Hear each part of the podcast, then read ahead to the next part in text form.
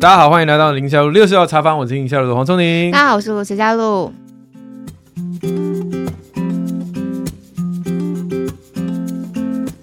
今天我们是这个同音听友的单元，那我们发现有一些跟校园安全相关的留言。对对对，其实就是从新北那个案子之后，其实蛮多听友陆陆续续对这个议题都还是蛮关注的。就因为那是很极端的案子，可是其实有些家长在学校碰到的是比较，比如说小学生，嗯，然后打架啊，或者是冲突啊，或者上下学，对。可不可以让他这个自己抖一一小段，对对，或是怎么样？自己搭车上学安不安全等等这些，现在父母尤其都会父母。嗯，哎、欸，这个不知道是都会还是城乡，会不会有差距啊？哎、欸，对，你问了一个好问题，可能因为我们自己都在都市里头，嗯嗯、所以我们的感受上确实孩子在好像进了小学之后，有的时候家长在讨论，就会去问一些像这样，哎、欸，你什么时候打算让小孩自己上学了？或者老师说，像我们家那边呢、啊，现在是放寒假了吗？放寒假跟没有放寒假，我们家就是在学校旁边。对，哇，那个上学时间呢、啊，来接送车子之可怕之多。哦、像我们现在出门就很轻松，哦、可是如果是学期的时候，大家都一定要送小孩上学，然后车就要排一排这样子。对，然后其实有些爸爸妈妈骑摩托车的也是蛮恐怖的。这种，嗯，因为你知道有车有摩托车，然后也有走路，也有反正就是。就其实关于孩子的安全议题面向很广啊。然后从孩子很小的时候，家长只要一旦例如说把他放到托育中心、托婴啊、托幼啊这种。老实说，我们新闻就很常播，像之前不是有一个十一个月大的男婴吗？戴了口罩闷住口鼻，后来窒息那个案子啊，就是你就会觉得，当孩子离开我视线范围之后，他进到那个环境，大大小小要要担心的事情不知道有多少，我不知道是不是妈妈是这样，然后你就不停的要跟孩子讲，从他开始能够对话开始，你好像就要跟他讲什么，你要注意自己的安全啊，你要怎么样怎么样小心周遭，嗯、这种就会常常在对话里头出现。戴口罩这个，我们今天的来宾应该没办法回答，但其他应该都。都可以。我们今天邀请到的是安全教育专家，也是亲子沟通作家跟讲师罗怡君，怡君老师。晚上好，两位主持人好，大家好。怡君老师之前在亲子天下合作了非常多啊、呃、不同的，有书，有 podcast，有啊 podcast 也很常听到老师声音，对不对？是 老师，你是礼拜几上架的？在亲子天下的 podcast？呃，礼拜二少年特有种，然后翻转那边是 K 歌书房哦，对，然后少年特有种听起来就是针对少年的议题，对，直接就是跟青少年做访谈。所以我约的都是国中生跟高中生哦，然后我只能说人很难约啊，大家都要上课不是吗？你都会跟他们谈些什么？在那个节目里谈他们的议题，谈他们的议题。对，比如说像我即将要录音的，就是容貌焦虑啊、人际关系啊、自我认同啊，或者是被贴标签啊，类似像这样子。所以要请到各有不同生命经验的来宾啊，所以相当的困难哦。录音时间是。礼拜六周末顺便上课。我刚刚想说，但是要跟补习班抢人呐。哦，对对对，你可以把录音机放在补习班啊。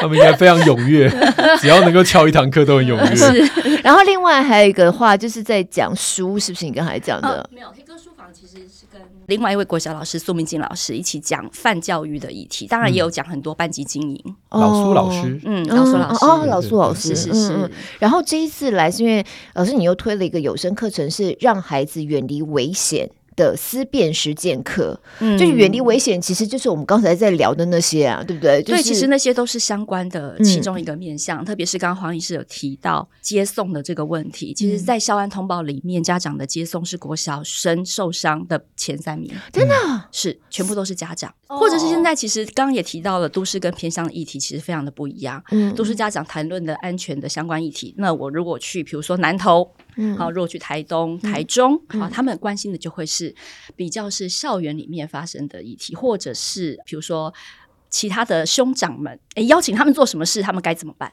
嗯，哦，因为他们通常都是一群孩子。互相的一起作伴，所以对，所以他们的议题就会非常的不同，但这些也全部都是在安全教育里面。嗯，那像我昨天跟一些家长们聚会，他们才问我一个问题，说：“哎，你知道吗？那个篮球队有两个孩子啊，走进巷子里面啊，然后就被一个很像八加九的人就问他们说：‘哎，你们两个感觉体格很好，嗯，要不要加入我们？’嗯，然后这两个小孩就愣住了，就说不要。可是当他们说不要的时候呢，就发现这个人他好像要从行李箱里面，就前面那个东西，好像要拿什么东西出来，嗯、然后他们当然就转身就跑。对，所以很多议题，可能拿出来是那个直销。我想说是不是邀请卡还是什么演唱会的券？但他们想象可能你听过耶稣吗？我们这个礼拜 比较有可能应该是补习班的啦。别看我以前问八加九，现在我重生得救，们这样子有可能，他就引发了很多的恐惧想象。嗯嗯，对，那他们就会问我说：“那怎么办？”嗯嗯，那这时候我就会跟他们分享：“哎，你知道美国啊，很多枪击案件是是，那你说枪跑的是比刀子快吧？对对。好，那你说该怎么办？我说其实就是只有三个原则，第一个叫做跑，你能跑就跑。所以在美国，他们推广的教育叫 run hide。最后才是 fight，嗯，先跑了，然后再把自己藏起来，然后最后藏起来其实是第二个选项，就是说你能跑的时候就不先跑，绝对不躲。对，可是我们台湾的不一样哦，我们台湾第一个就是你先躲起来。哦嗯，我们台湾没什么枪吧？不一定是枪，这个原则其实是用于各个情境，因为枪是最快，你最难躲的。所以像刚刚我们讲的，在巷子里你被堵了，然后你不晓得下一步人家会怎么样，嗯、所以我们通常就会说，那你第一个就转身就跑，所以他们是做对的。嗯，那可是你知道台湾家长很可爱，他就会问说，那如果跑不赢呢？哎，他骑摩托车哎、欸。嗯嗯。然后我就说，这件事情你不能控制别人，你不能控制环境因素，所以你能做的只有掌握自己能做什么。我说好，那你想想看，如果你觉得你孩子跑不快，跑不过车。那你觉得他可以做什么？跑到人多的地方，这就是我们现在在做的思辨嘛。如果你预先想到你没有办法跑很快，那你就最好随身带个哨子嘛。哦，或者是你觉得你可以做什么样子，你自己做得到的预备，那就是现在你先想了，也就是你先做了风险的预想，然后你接下来你做了自我的准备。所以，in case 如果你之后碰到任何的情况，第一个跑跑不过了，你还有第二个选项。但如果我们现在什么都没有教，什么都没有，就只是跟他说不要这样，不要那样，嗯，那就。好像没有用了，嗯，有道理耶。跑，然后不管是大叫或干嘛，其实都是。其实叫是叫不出来，很多孩子是叫不出来。比如说像我那时候为什么做这个课呢？因为。我的孩子就是那种，你问他说：“哎，你碰到坏人要怎么样？”大声呼救，你根本就叫不出来。嗯，可是他会被大声呼救给你。嗯，所以我们很多孩子都觉得自己有接收到安全教育，但事实上面临情况的时候，他是做不出来的。对，我不晓得是不是所有现实都这样。像我们孩子在台北市嘛，你只要一入国小的话，就会发给你一个警报器，对，然后就挂在书包上。只有台北市有哦，只有台北市有。我觉得这真的非常好。可是我不是很确定，孩子真的是在碰到危机状况有没有办法，就是膝下反应。你知道吗？立刻反射动作就是去让他哔哔叫。我比较知道的是他常常就是不小心去拉到，然后有时候在车子里头，你知道吗？呃，超大声，然后我快吓死，然后旁边姐姐一直骂，你一直玩那个，一直玩那个。所以其实我们就会问孩子说：“哎，那如果这样的话，你要制造声响啊？嗯，拉那个其实是最快，因为它声音够大，对，超大。那如果你拉不了了，或者是它坏掉了，那你怎么办？嗯，你还有什么东西？嗯。”国小学生身上有什么？一定有便当盒。嗯嗯嗯。所以便当盒怎么制造声响？这就是他可以想的。哦，他现在都已经营养午餐类，不带便当盒了。哎，不是要自备餐具吗？哦，嗯，有的有，因为我们才一年级了，所以他只有礼拜二，然后送餐给他。不过，所以老师，你觉得这种安全教育是什么时候开始执行？什么时候开始要带孩子是要训练他，要跟他谈这个东西？多大就要开始？其实我觉得差不多四五岁的时候，他开始面对各种社会情境，还有陌生人。那像刚刚大家讲的国小的接送问题，哎，那万一你爸妈迟到呢？嗯。如果你爸妈晚了，然后现在手上身上没手机，嗯，那老师可能在站导护，好，我不知道，就是有各式各样的情境，或者是他跟你去百货公司的时候，有没有可能他先钻进电梯里了，嗯，然后你人在外面，嗯，或者相反，你以为他进来了，其实他在外面，嗯，所以我们碰到蛮多就是都会区的情境，可能是你要演练的是你在 Costco 迷路了，嗯，哦，那么人这么多，然后上去下来又一大圈，对，你该怎么办？嗯，所以像这些大概四五岁以上，他就已已经可以开始跟他慢慢的厘清他自己能做到什么程度，那他的个性是什么？嗯，有一些个性的孩子是非常内向谨慎的，嗯嗯、他甚至不敢跟陌生人开口求助。嗯、那你要怎么协助他？嗯，那有一些孩子是手一放他就飞出去的，嗯，他就不晓得跑到哪里去，他不知道危险是什么，他对自己的行为没有后续因果的那个连结，嗯，所以。这样的孩子的教育又跟刚刚我说的那个性是不一样的，嗯，嗯，而且有的时候孩子第一时间兴奋啦，就是把妈妈的手一松掉，冲出去之后，回头看到妈妈不见，他开始慌张了之后，那又会陷入到另外一个你找不到他，他也找不到你的状况。因为不久前我们跟一些朋友去，也是一个路跑活动嘛，然后就有一个孩子大概四岁左右的年纪，就确实就是这样，就是看到人多也开心，让大家这样跑步这样子，结果。就真的从妈妈手上就把手松脱了之后，一眨眨眼的时间看不到人，急得不得了。后来我就问说：“那他知道在原地等吗？”他说：“他可能还不知道在原地等。嗯”没错，我觉得其实台湾人大部分都还是好人居多啦，可能应该有个大人发现这孩子一直在哭，然后把他拎到了服务台，最后是在服务台找到孩子的。嗯，可是那个过程你就会知道，其实随时都有可能会发生。嗯、对，如果你不早前一点跟孩子先有一些约定的话，可能真的发生的时候，孩子也慌张，大人也慌张，就比较危险。对啊，我现在就想起我小时候，应该那时候在五六岁吧，六岁，然后跟妈妈去欧洲，就是跟着旅行团。嗯，我什么都不记得，我记得他一直骂我说：“你就一直都乱跑。”然后我好像是跟着那个领队，就我想要走第一个，嗯，然后我就一直跟着那领队，可是领队也不会顾我啊，对对对，领队是顾大家嘛，而且他视线根本看不到你，对。然后后来就真的看鸽子，看看看，抬头他们就不见了。嗯、但是就是幸好啦，反正、嗯、反正我就是我没有停在原地，我没有停在原地啊，我就到处乱走，啊，又看到了，假装没发生什么事。看到领队那个旗子呀，yeah, 但是就是好像小男孩，即便像我是这种，我算是很安静的小孩嘛，就至少在课堂上都很守规矩，嗯、不太会。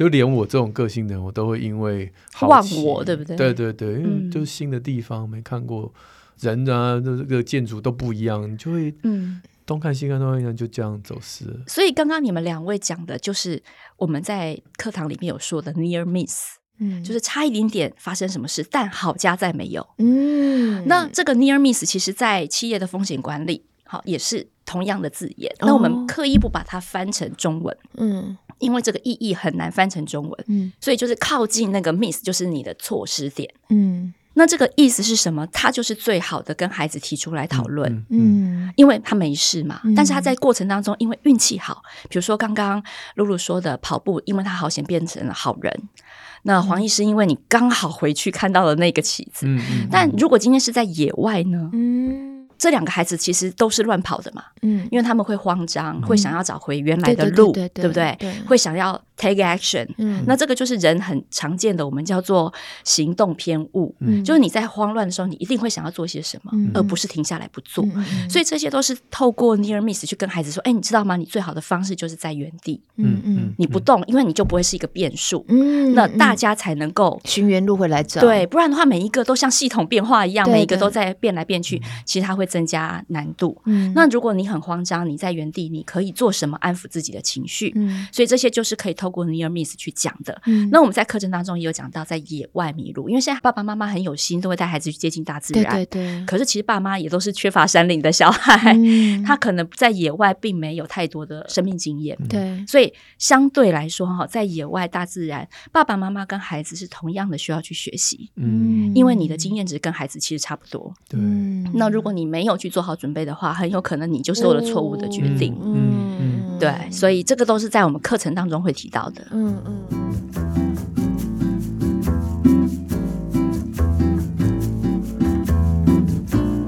种是像这样人身安全的部分啊，还有另外一种，我觉得也是跟过去不一样的是线上环境，就是网络环境的危险性。嗯嗯、然后甚至那种危险性，刚开始你好像觉得就在网络上，可是很多也会变成直接到生活，对对，线下就发生了，从线上延伸到线下。像这个也是现在会讨论的一个点嘛。对啊，这个人是真的比较大一点点的孩子，有我们课程也有。为什么哈？因为我自己孩子现在是高一嘛，啊，所以 他也经历过了中间，比如说人际关系就会是。他们最大的弱点，嗯，那你说像五六年级，他可能国小生，大家就在宣导毒品了嘛？毒品现在一直不断的下降，嗯、好，那毒品议题，或者是霸凌议题，或者是线上社群，这三个应该就是所谓大孩子会比较面临到，它其实是息息相关的，都有可能互相交错的。哦、所以我们那时候就会去讨论说，那真正这些孩子他碰到这些问题的时候，他的心魔在哪？你说毒品？好像大家都知道，哎，那什么包装都蛮会背，然后学校有的校门口还会 demo 那个东西再给你看，所以他们到底是为什么没有办法拒绝？嗯，嗯，那后来我们跟青少年聊一聊，发现，哎，尴尬的是那个场面呐，嗯嗯，比如说今天好，我们里面就有个情境题。小明的哥哥跟你都是玩在一起的嘛？好，那他哥哥上国中、上高中了，那他可能就拿着一袋零食说：“哎、欸，大家吃一吃。”这样，嗯嗯。好，那你就忽然想到说：“哎、欸，不对呢，老师说散装的怪怪的。”嗯，他看起来嗯，好像很像那个 老师说的那些东西。嗯，但重点就是现场状况你没办法处理啊。你现在是要把小明哥哥当坏人吗？啊，你现在是大家都吃啊，你不吃，现在是怎样？嗯，啊，如果人家又讲了一些话，嗯，怎样？你不敢吃哦？怎样？你怕我害你哦？嗯，那你到底是吃还是不吃？你怕失去这群朋友啊？他们最害怕的就是这个。那或者是有些人是爱面子。好，所以其实真正的议题并不在那个东西，嗯，真正的议题是你要怎么去请他处理，帮他厘清他心中对于这件事情，他到底卡在哪里，那个才是真正的安全教育。嗯，所以我们在里面就会告诉很多的孩子说，好，我们可能就会出几个选项啦。其实我的选项都是小朋友跟我说的，嗯，因为我实在是没办法想到这么多反应，所以有些小朋友说，哎、欸，老师，我先看他弟吃了没。他自己吃了，如果没死的话，我应该可以吧？没事。哎，这就是想死吧？对对对。可是你看，孩子的思维就很特别，他就觉得说，他应该不会害自己弟弟吧？嗯，他可能是那个周星驰的电影看过。他弟弟吃了没？所以你就发现说，哦，每个小孩想的都不一样呢。那有些人反而就跟那个黄医师讲的一样，他就觉得啊，反正吃了一口两口又不会怎样，那我吃了会怎样？嗯嗯。哦，所以你看那个心魔就是在这个时候发酵了。那我们就会跟孩子在课程里面就会带着他，或者说跟父母讲说，哎，到底这中间的真正的观念是什么？你要跟孩子讨论的突破的点是什么？而不是一直执着在你到底知不知道这是毒品？嗯，对。那霸凌也是啊。嗯，在厕所在那边路过了，那你该怎么办？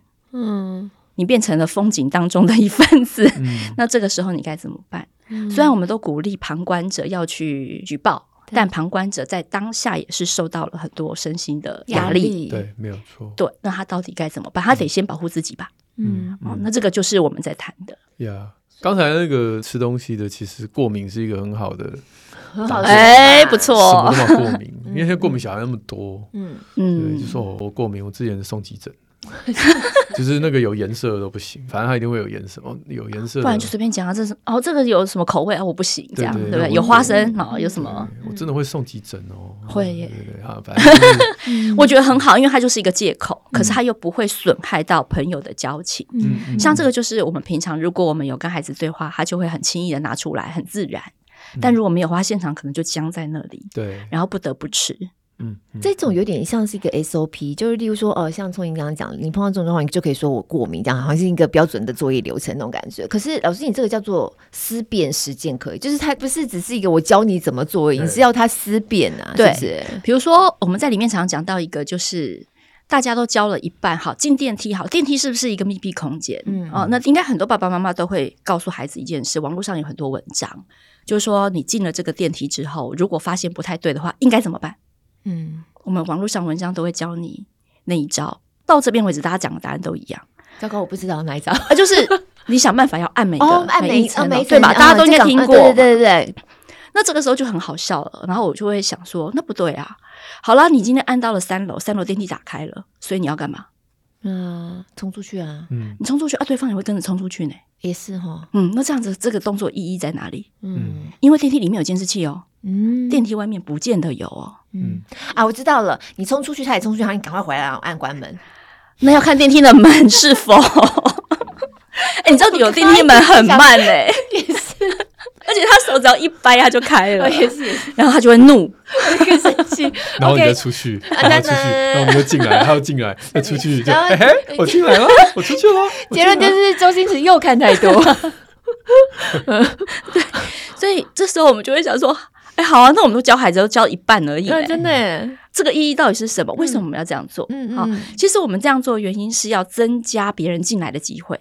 嗯，哦，增加外面有人机会，增加停顿的打开的机会。但那打开，万一外面没人，不代表你要冲出去，因为你冲出去，你又对外面不熟悉。嗯，然后你可能下意识的，你想要远离这个人。嗯，通常我们就一定会跑楼梯。嗯，对，那就更死。危险，对。哦。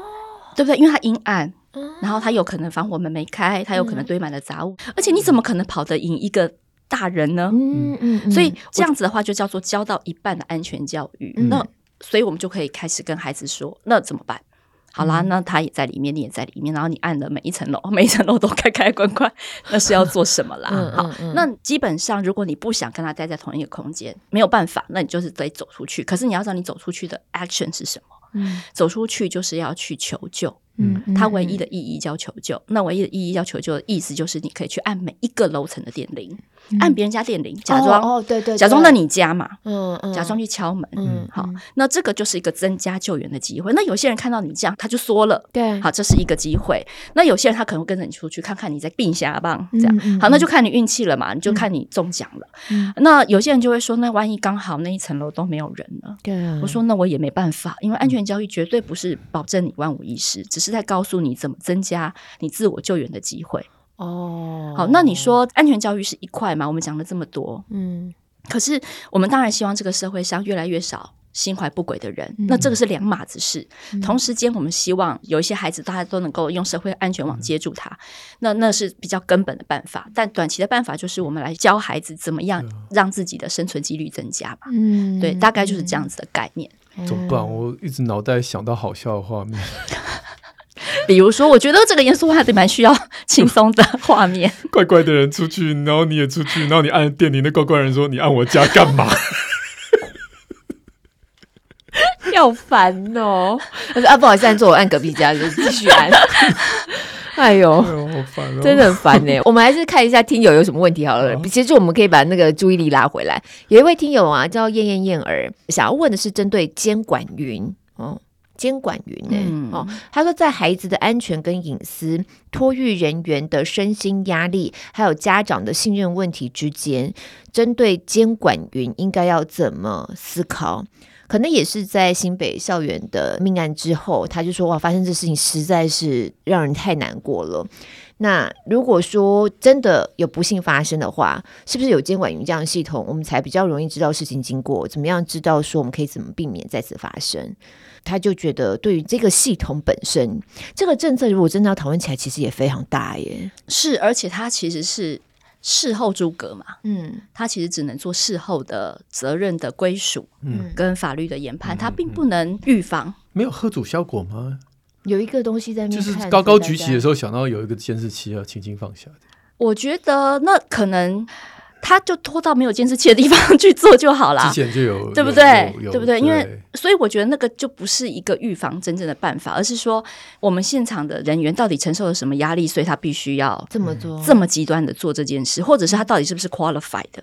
现在到底教室里头装监视器是哪些单位可以，哪些单位不行？我觉得现在应该是只有学龄前有吧。嗯，据我所知，嗯，而且公立的似乎也没有，应该是私立的吧。嗯，好，私立幼儿园因为客户至上嘛，那就是要啊。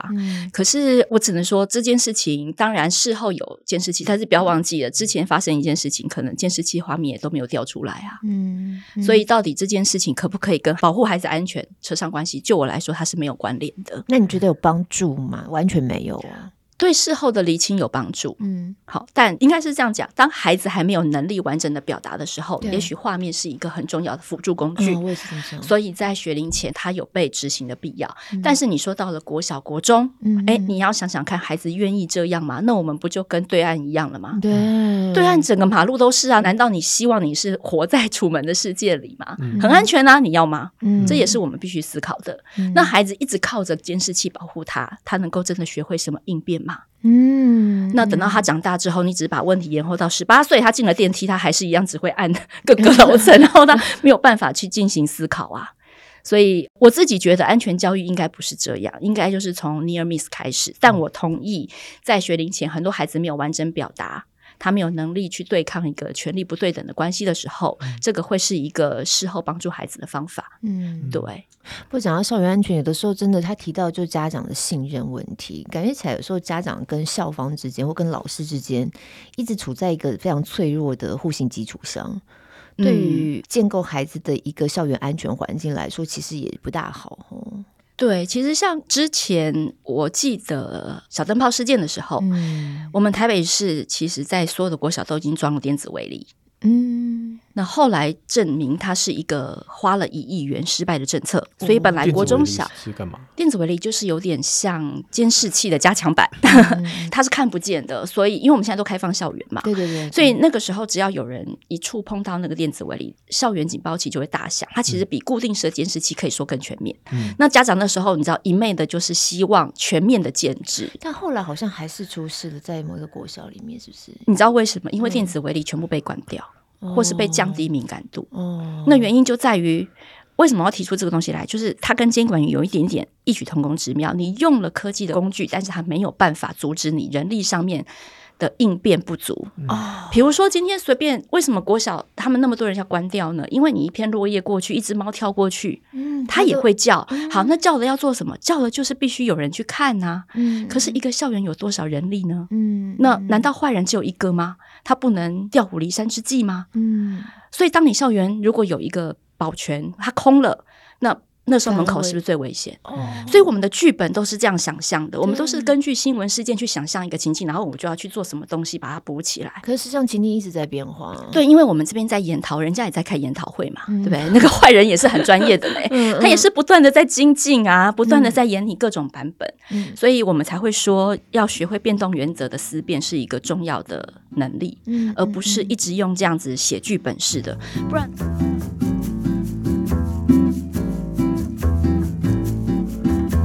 我们现在校园也有那种安全演练，嗯，现在很多学校还是有安全演练，就是外人入侵的安全演练，嗯。但如果你去看他们的画面跟剧本，你就会觉得很好笑，很像在看那个儿童剧团大人版，有人扮演歹徒，然后一定要劫持一个小朋友，嗯、然后拿刀抵着他，嗯、然后就会发现全校呢，只要是男的老师都会出现，然后拿着扫把、乐乐棒球棒，因为学校不能有武器。哦，所以学校老师也是在一个完全没有没有防护、没有资源，对对对对的状况下，然后去就只能去演这一出，对，然后去演这出戏，然后最后把学生安全救出来，这是什么东西？那我们学生在旁边就看得很开心，耶！可是之前不是有一个新闻，当然不是在校园，不是路上也是三个见义勇为的人，一个拿着。什么？哦，我知道他们，我想起来，然后在台南，他们刚好，反正就是手上有，他们刚好主日聚会结束出来，然后有一对是父子档，嗯，他们确实就是有什么拿什么这样，然后就把那个坏人给打退了。明白，但是重点就在于学校的男老师那时候，其实教师工会是有抗议的，嗯，因为我为什么要变人肉沙包？我也没有学过跆拳道，我也没有学过任何的，对，只是因为我是男的吗？对，然后那女老师是跆拳道黑带。高手在在女老师里面，在男老师啊，让专业的来。所以我刚才其实立刻还是想到新北的那个案子，那个老师其实在现场，他好像面对有带刀的学生的时候，其实真的他一时之间他也不知道，他反应不过来，对，反应不过来。对，嗯、那我们也不能把每个老师都想的神力超人吧？然后他要只手空拳，应该拉几名连线吗？还是什么？应该是说我们现在想的都是非常极端的案件。对对对对对。所以你如果你想到极端案件，老实说，突然你身旁的人拿一把刀刺你，这你也没办法，这没有办法的，嗯、这个是绝对。你问我，我也会跟你说，那我没有办法，很抱歉，因为那是另外一件事情，就是为什么这样的孩子他会有这样的行为？嗯嗯嗯。好，那这就是我们要讨论，而不是说，那所以所有的人都不能有刀嘛？嗯，这就回到之前又有一个问题是萝卜刀，对。对，对不对？他就是因为这样引起大家恐慌的嘛。嗯、那所以这件事情出来之后，就会有人又回过头去看这个政策，就说：那我们是不是要全面禁什么什么什么，或者是要搜身？但是 搜书包？但其实你知道吗？一把铁尺也可以杀人。哦、嗯，而且就我的理解，因为我以前念的那个学校是九千多人的学校，哇，我们那时候还可以搜书包、欸，哎、嗯，嗯，他当然没有武器啊，嗯、但是人家随便玻璃一打一割也是。对不对？就是你，他真的想做这件事的时候，任何事情都是可以成为武器的。嗯，所以问题不在于今天你都已经把校规弄得，呃，学生手册都已经弄得这么的。老师管教学生的权利都已经降了这么低了，嗯、然后你还要求老师去做这么多事情，其实这是完全矛盾的。嗯，然后你又需要人权，你又不能收他书包，那所以我要是要怎么进？嗯，对不对？你家孩子走出门口，你都不能进他了，我是要怎么进？难怪这一波讨论都像死胡同一样的，就是一直在鬼打墙那种感觉。而且你如果去问小孩，小孩就会很嗤之以鼻。嗯，他就说你们只是想安心而已。嗯，对不对？我随便一个那个自动铅笔，他真的要搞你，他也不用这样折磨你，他就用霸凌的就好了。霸凌是最痛苦的折磨，嗯、所以我们在课程里面也有讲到，无形的伤害叫霸凌。嗯嗯嗯，该怎么处理？嗯嗯嗯。好，所以呃，哎，我们刚刚这题其实从监管云来的，已经是已经是回答了啦。也就是说，它不是一个万灵丹，也不太，它就是事后的协助。对，对，对，对。那我们看到下一个问题是何文佩。他这个比较不是跟校园安全，但是有点关联，就是说与青少年相处的技巧。那不管是青少年之间，或者是老师，或者是家长跟青少年，但我们我们不太知道，因为他的留言很短。但是刚才我们提到校园里面有一个我们没回答的，有一个火爆的现场，那青少年在。正在情绪当下，情绪当下，嗯、哦，不管是不是刻意蓄意的，或者是他就是断线了，然后就在那边自己在那发脾气，俩公、嗯，那其实很危险的。那个身边的人，其实老实说，在班上应该很多人每天都碰到这样的风景。为什么？应该要问的是说，如果今天是特殊的孩子，他在现场有一些状况的话，其实老师应该都知道怎么对应。嗯、比如说，就请辅导师过来把他带离现场。好，做一个处置，或者是说，同学们必须在跟这个孩子融合教育之前，老师应该也会大概的描述这个孩子的状况跟碰到的困难，所以小朋友碰到这样子的状况的时候，不至于做出激怒他的行为。嗯，我觉得这个是融合教育之前大家应该要做的准备。嗯，你不要在他情绪爆炸的时候，又做了让他更激怒他的事。对对对，好，那这个就是基本的认识。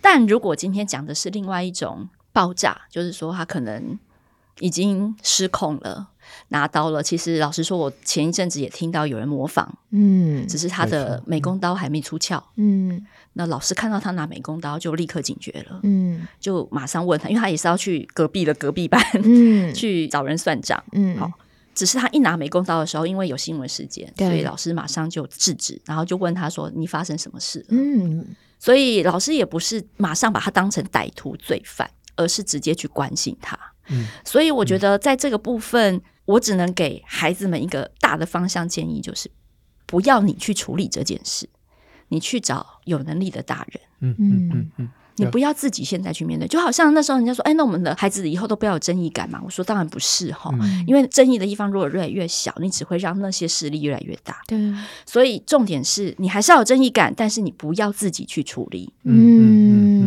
对，你应该让更有准备的大人去处理。所以只是说，我们的孩子有经过这些演练，虽然他不见得可以全部 hold 住自己的情绪，可是有这个提醒，他就比较能够辨识，而不是随之起舞。所以我这样听起来，你不是说事发之后我们再回头来检讨，就是你要很早之前就要常常跟他聊天，聊这些东西，然后让他有一个内建的想法在里头，以至于事情发生的当下。他做出来的反应是有思考过的，因为思考不可能，我当下才电光火石之间，我根本来不及他只能靠直觉，对啊，还有他自己本身的个性，嗯，对，所以我们才会说这个课就是给你变动原则，你有几个变动原则抓住了，然后你自己在面对情境的时候做一些比较安全的判断，应该是这么说，嗯嗯嗯，嗯，因为我的孩子就是小学二年级的时候，我就是因为这样，我就是眼睁睁看着差一个马路我就接到他了，嗯。但他就哭了，嗯、他到定点没看到我，他就哭了。嗯、那他哭之后，因为红灯嘛，我还没办法过去。嗯、可我就这样眼睁睁看到有个人接近他。嗯、然后呢，叭叭叭叭叭讲了什么？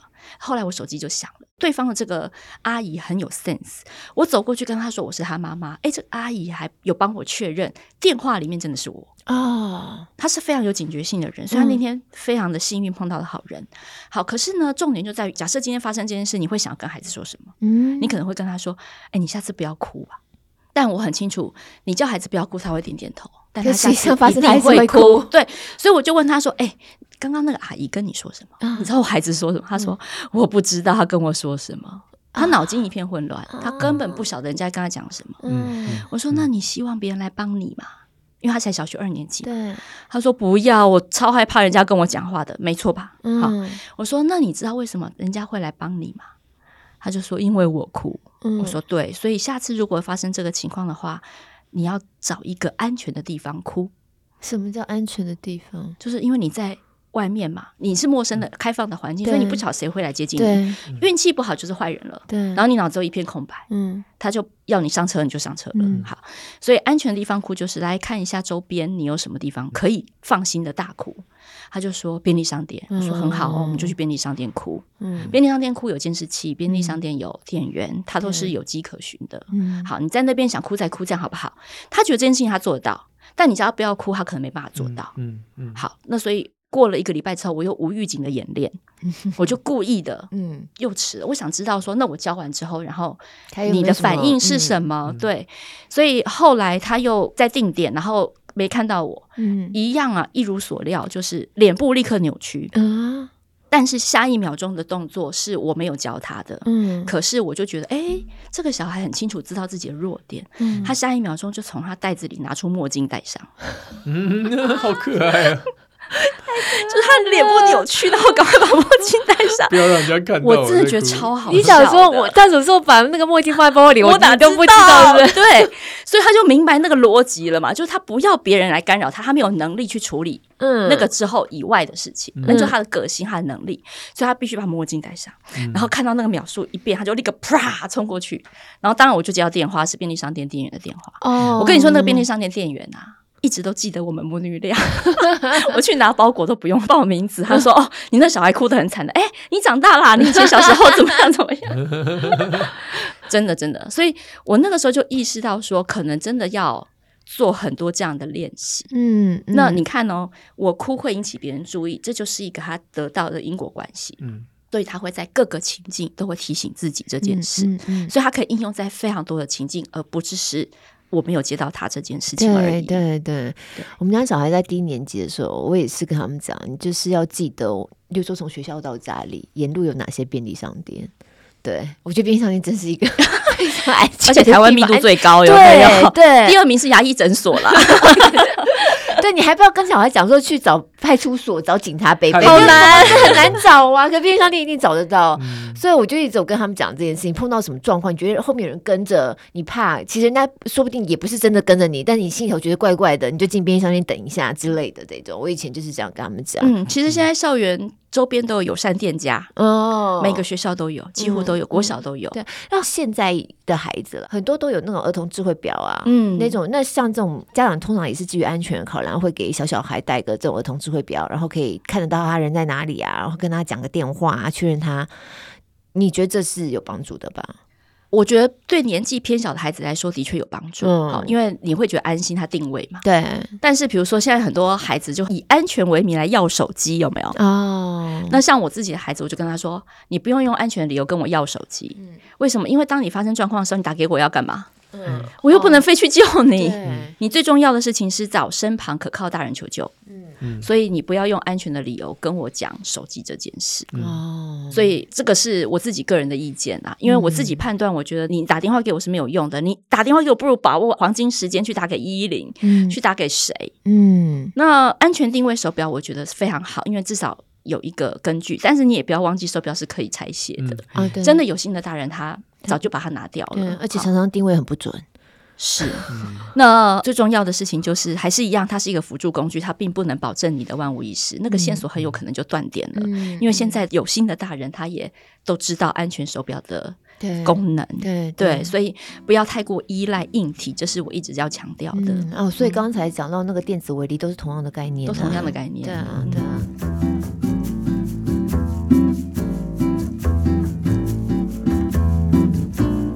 有个听友安安，他说他的孩子国三，非常沉迷在网络游戏世界了，然后对课业比较没有那么在乎。我觉得对很多家长来说，第一个反应就是你都不好好念书了哦，你都花时间在玩线上游戏。可是这中间也有很多的安全上的问题。那像国三这种孩子，你跟他讲说你不要一直挂在网络上啊什么之类的，他觉得很难沟通。诶，这你念没有用，就不用再念了吧？嗯，对，因为你只会离他越来越远嘛。那应该是想说，那线上游戏的风险到底是什么？如果你真的很担心他，那你知不知道那个风险是什么？嗯，那其实现在之前有好几本书都在讲相关的犯罪事件，嗯，所以其实是可以从那些犯罪事件提醒他。孩子未必知道这么多，嗯，好，那我想公共电视最近也做了非常多网络交友的事情。那线上游戏只有两个，一个就是钱嘛，嗯，你有没有被骗钱？另外一个就是什么？见面嘛，嗯，所以我们在课程里面有线上社群邀请你出来见面，嗯，这一题你该怎么办？嗯。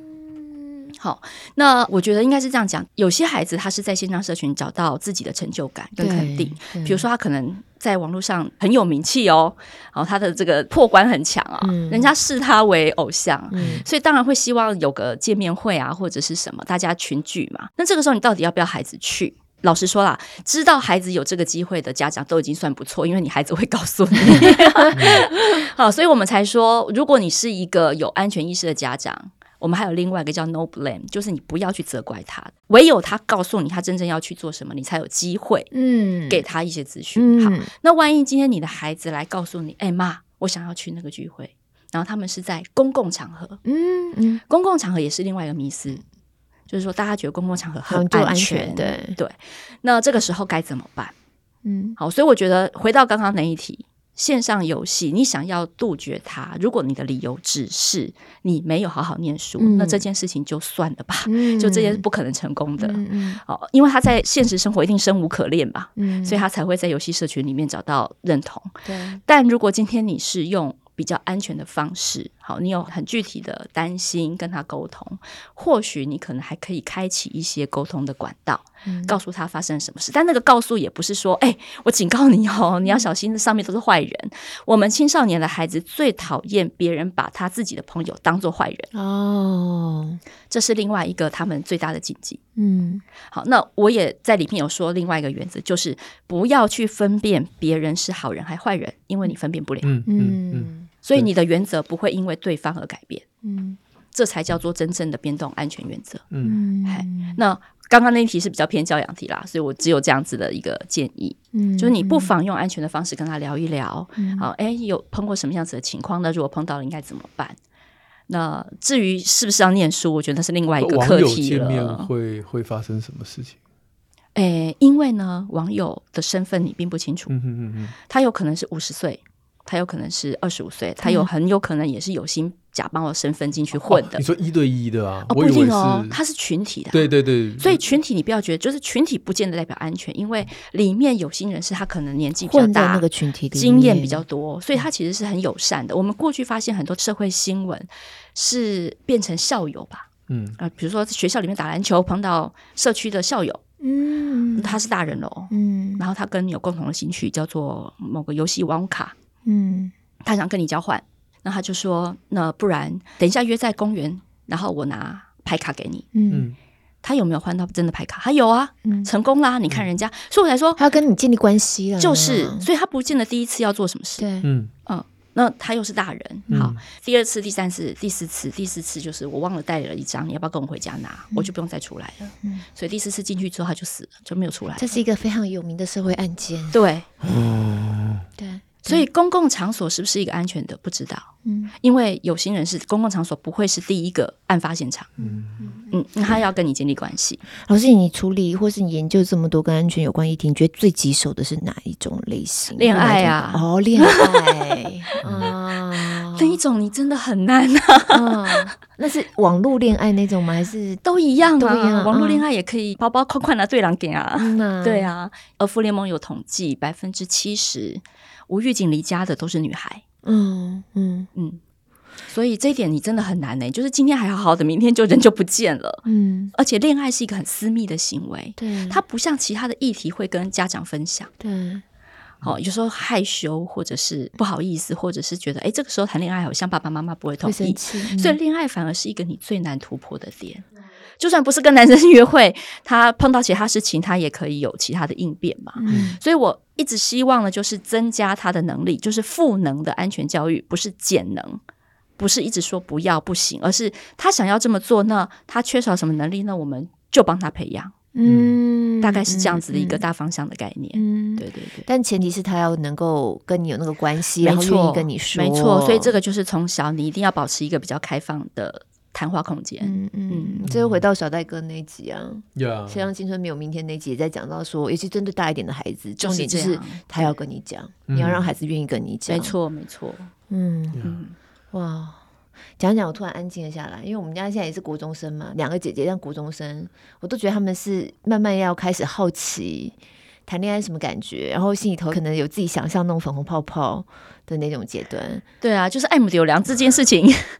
你最难处理啊，但是爱慕丢郎也是一个很珍贵的经验呐。嗯嗯嗯，就是说他必须知道哪些人跟他不适合嘛。不过可能我自己播新闻啊，我真的常常在新闻当中，就是如果我看到有一些案例我真的是会拿出来跟他们讨论的，不管是交通安全呐、啊，大部分播新闻的话，那个结果结局都不好，而且常常是很不好，真的。但我觉得总是一个机会教育，而且有时候孩子看到他们会知道这件事情是真的有在发生的，那不是妈妈这边啰里吧嗦，每天没错讲一个好像就是我觉得离我很遥远的那种事情，是对，不是我们编撰想象的，是真实，不是妈妈过度担心的，没错没错。而且你千万不要觉得这件事不会发生在你身上，对啊，像你刚才讲到那个小男生就是打球学长。没错，没错，那个就是循序渐进，刚开始真的一点征兆都没有，对，一点猫腻都没有。嗯，对。但那个凶手是预谋犯案，他其实是刻意设计的。没错。所以我就说，有心人士其实也是很不断的在精进。嗯嗯。可是他为什么会挑中那个小孩呢？就是呃，其实这个也有迹可循诶、欸。我举另外一个例子好了，如果今天有人在校门口免费，或是路边免费发很多文具或者是什么，你要不要拿？嗯。免费的最贵哦，嗯，好，那那小孩就很想拿，他可能发的是什么果冻笔，我就说，如果你真的很想要，你叫你妈帮你拿，啊，你可以还是要嘛，但是你不要自己去接触，为什么？因为那是一种试探。嗯，其实有一个案例是有一个类似补习班的人啊，反正他就是夹杂着那种很多文具嘛，然后他就在校门口发，对，发到第三天他就成功拐一个人走了，他也不要你留个字，但是他借由发。的过程，第一个就会有人是巴不得跟人家聊天的，而且他在那边站了三天了，他知道谁自己回家，哦、他知道谁没有身体界限，谁、嗯、的心理界限很低，嗯、他就是在挑对象，嗯，所以。回答刚刚黄医师的问题，他为什么会成为那个对象？我们不是在批评别人，而是说，哎，其实有心人是真的会去挑对象，挑身体界限，尤尤其像性侵、性骚，这个也是他会去挑身体界限比较薄弱的，嗯、或者是他可能在家里比较不受重视，比较没有人讲话，所以他就会很很想，很想去跟陌生人讲话，他会很好奇。嗯，那那种可能首要的都会是他接近的对象。嗯，所以回头来讲，还是这个东西是要提早教孩子的，就是常常跟孩子聊。在你们生活当中，就要常常跟孩子聊的，嗯，然后你就会发现说，哎，你孩子的反应跟你想的不太一样，嗯、对，有的时候他的逻辑跟你想的不太一样。比如说，我们讲另外一个是，很多爸爸妈妈好像也都有讲过，就是要小孩子小心不要被人家抓进车子里，尤其是比较小的小孩。对对，我以前都跟他们讲，你不要靠着边边走，你要尽量往人行道的里。对对对，因为车门一打开就拉你就进去了。好，那我们又教一半了，就这一题跟电梯是典型的案例，就是进车之前。你要大声呼救嘛？嗯啊，进车之后呢，就安静了。啊，对你答对。但是你知道，你去问小孩，哎，进车之后呢？嗯，老师我会戳眼睛，老师我会按喇叭，老师我会敲玻璃，四个角最容易敲破。嗯，他们在里面想的都还是抵抗。嗯嗯，对。但我就跟他说，没有，你在里面就是安静配合。你不要让别人对你的身体做出更多的伤害，嗯、因为你是斗不过一个大人，嗯、他是有准备的，嗯、所以你不要去想，尤其像四五年级的，就是说我会什么拳打脚踢，我力气很大什么的。所以你看，小孩再怎么成熟，他还是会用直觉去做出那个反应，这些都是可以事先演练的。可是我之前听过一个，嗯。他好像是在车上一直哭，一直哭，一直哭，一直哭，哭到受不了，人家就放他走，对不对？后来几个 blog 那个人受不了，想说我绑一个比较不会哭的好了。哦，这是有可能，但是更多的可能性是他激怒那个人，那个人直接把你打昏，让你安静。对对，因为车子是密闭空间，外面的人是其实是听不到的。嗯，对。那如果他是可以预期你会哭闹，他可能就会直接。对你做其他的处理，嗯，对，真的小孩有时候就会超出你预期的反应。我记得我们家孩子，我忘了是哪一个了，但还很小的时候，小小孩你就会教他这，哎，如果陌生人给你糖果吃，你要怎么样，什么之类的。要说不可以哦，知道吗？知道。然后他就说知道了嘛，你就再重复问了他，然后隔了几天再问他一次。我说那如果陌生人给你糖果，你要怎样呢？他说谢谢。这样 我就觉得 白讲。像刚刚老师讲到的，有比较对大人友善的小孩。嗯，我其实有听过两个不同的案例了哈。那其中一个就的确是家长可能整个支持系统是比较差的。那那个孩子其实放学他也没回，就也不是说没家可以去，有家可以去，但没人陪。对对，所以他当然就是会比较。但是我之前爱家好的时候，我们有家访到一个，他其实家人是很担心的，他们家开店。然后他说他的女儿啊，就是在店门口啊，就是随便找人聊天，对不对？啊，然后我跟你说啊，这边有什么，那边有什么，他就带那阿北去哦。然后阿北如果就是真的比较闲，没事做，真的在那边陪他聊天，他就坐在他大腿上，小小孩啦。然后他就觉得说，我小孩太友善了吧，学龄前。他说这样子很危险，怎么办？这样，这就是孩子的个性。对，所以你可能刚讲界限呢？对，他就是界限比较比较低，但是因为他是学龄前，对对对对，所以如果是我的话啦，因为你没有办法改变他的个性，有些人就是喜欢讲话嘛，嗯，好奇，所以我就会想说，那我是不是要告诉他？他可以去的范围在哪里？嗯，就是我反而会设一个安全范围给他。是，是。那如果在这个安全范围之外，你一定要先来告诉我，就是你先征求我的同意，让我知道这件事。嗯，我反而会用这样的方式去教育他。嗯，好，所以只要你要移动，你一定要跟爸爸妈妈讲，这就是我会给他的建议，而不是告诉他你不要跟他讲话。就是只能在你自己这个里，呃，福星里。对对对，然后我可能会做里民服务可以，其他里不可以。然后我可能会设几个其他。邻居的点，帮我看着。哦，对，但是这样的意思就是说，在这个安全范围内，他可以自由的展现他的个性。可是我要练习一个重大的原则：离开我的视线，离开我的家，你要先取得爸爸妈妈的同意。这是一个安全的保护栓，嗯，对对对。所以你要搭配不同孩子的个性，给他不同的方式。对对。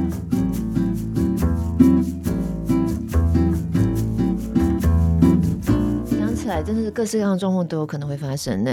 哎，最后我们一开始问的问题没回答，嗯，能不能自己走路上学？刚刚你的孩子是在门口等你嘛，所以他没有自己回家。对，但他四年级开始就自己走路上学，嗯，嗯，然后三年级下学期，我每天早上陪他走一次，但是是他走前面，我走一百公尺后，嗯，我们是练习了半学期，嗯，然后练习了三种路线。嗯，因为每个路线可能都不一样嘛，嗯嗯嗯、对对对。那四年级开始之后，他就开始自己上学。那我们家到学校距离大概走路要十分钟，过两个大马路，那算是有点远呢。哦，过两个大马路主要是，但我觉得他是有能力的。嗯、主要原因当然有一个是他的个性是比较保守的，嗯嗯嗯，所以他在交通安全上面比较可以不用考虑，嗯嗯、但他可能应变能力比较差。这是一体的两面，嗯、对，所以我们做这个练习。嗯、那他到小学六年级的时候，我们开始一地训练，嗯、就是说他必须自己搭乘公车、捷运到某个地方。嗯，嘿，那那次也很特别，就是他从学校开始，然后我是真的离他很远，想尽办法，就是类似我自己在后面跟他，然后观察他的行为。对，但是这个观察很有意思，嗯，就他去做捷运的时候，我发现他并不是依照我们平常搭捷运的路线，他是怎样都一定要走。到捷运车厢第一节，嗯、然后我就想说很奇怪，后来我就问他，嗯、我说：“哎、欸，我觉得很奇怪，你为什么一定要走到第一节？那个很远呢、平常我们不就在手扶梯下来那个几个车厢等？”他就说他想了一件事情，他说：“妈妈，我问你啊，车厢里面是不是都有那个求救钮？”嗯、我说：“对啊。”他说：“你知道你按下求救钮，车长要赶来是需要时间的。”哦，他有想过啊？不是，他就是一个极度害怕的人，所以他极度害怕的。车长在第一车厢最近，所以我就是要在第一车厢，这样不管捷运人多人少，他就是可以在第一时间跑到我身边。我说：“哦，睡哦，你真的是很害怕哎。”所以你看，孩子他就是会根据你的原则，然后他自己会去想想想想想，所以他就是会跑到第一车厢。完蛋了，以后我们捷运第一车厢都爆爆。后面都有座位，然后大家都要站在第一车厢，自动变成妇幼安全车厢。最害怕的人都在第一车厢。妇幼安全车厢是摄影机很多，是不是？对，它是会确定摄影机会看得到，嗯、夜间搭乘也是，但是它就是集中在中间的，我记得四节吧。嗯嗯嗯嗯嗯嗯。不过我不知道我是不是天性乐观呢，我觉得除了极端案例之外，真的是。有心的坏人，可是我觉得他在人口比例里头也不是多数，是而且是极少数，绝大多数的都还是好人，然后愿意帮助孩子的大人。像我们家孩子小的时候，两个姐姐以前在共学团呐、啊，他们很早就会自己坐公车、自己搭捷运这样子，也好几次经，在很小的时候，跟 maybe 二年级就有搭公车搭过站的，一路跟着就坐到总站去的，然后也有那种坐捷运坐过头睡着的这种，然后打电话，因为那时候还是有给他们手表这样，打电话回来，姑妈妈，我不知道我现在人在哪里啊，什么之类的。我我一直就跟他们讲说，你们就是，尤其像捷运这种，或者公车去找司机，捷运的你就找穿制服的。服的所以那时候他们就自己知道说，他现在下来，他看到穿制服了，他就那个穿制服的工作人员就拎着他，然后到对的车厢，然后让他回头坐，也告诉他你要在哪边下，这样子。就其实他们发生过好几次类似的事情，哎，但是就回来了嘛。所以到现在已经国中了，都是那种坐过站啊，什么迷路啊，新挖沟但，我就觉得他们自己都有办法回来。我非常同意，我觉得台湾。大部分真的是一个相对安全，大家不要过于恐慌。对对，我觉得是不要恐惧。嗯嗯，对对对。但所以我才说，最难的就是自己的孩子自己控制，有没有？恋爱就是最 最难自己发动的，真的真的哦，自己发动的。对对对对，因为外在环境的危险因子，我不是说没有，一定有。要不然我每天新闻播还是会播到嘛。可是那真的是占极少数，大部分的人都还是友善的，都还是好人，愿意帮助人的。对。所以我想今天这个老师带给我们最重要的概念就是抛开。禁令，而是转向赋能哦，在我们这个、让孩子有这样的能力，这个让孩子远离危险的思辨实践课，这个有声课程里面带出了第一个最大的心法。对对，那当然还有就是啊、呃，熟悉各种变动原则啦，然后提供大量实例，这是会在这个课程里面。怎么样去展开讨论跟应用？那单向的这种声音的课程怎么样？应该是说，我们每一堂课大概都是十分钟吧，嗯所以你一次可以学到一个原则。嗯嗯，那接下来我们就会给情境的拆解。嗯，好，那这个情境拆解就是根据新闻事件来做拆解。嗯，嗯，然后接下来我们就会有辅助的这个，有点像四格漫画那样刚刚的情境题，然后。再有一堂就是你自己来做题目，嗯，好，看看你可不可以成功的应用刚刚的变动原则。嗯，哎，那我们会中间会暂停，让你做一下题目，然后接下来我们再来看看四个选项有各自不同的风险，嗯，那你有没有想到其他的呢？哦，类似像这样子的概念。接下来我们暂停一下，让你跟你的孩子讨论有没有什么样他想到的解决方案，然后一小时都成 了。好了好了吗？按上暂停就是你要停多久都可以，这是的确啦。然后除了刚才讲的那个大家想象的安全议题之外，这个课程里头还有一些天然灾害的部分。对啊，对啊，就像我刚刚说，其实我们大人很多也没有这方面的知识。对对对对，所以跟孩子一起重新学习。其实老实说，天灾碰到的可能比人祸更频繁，嗯，更有机会。请问那个对岸发火箭过来？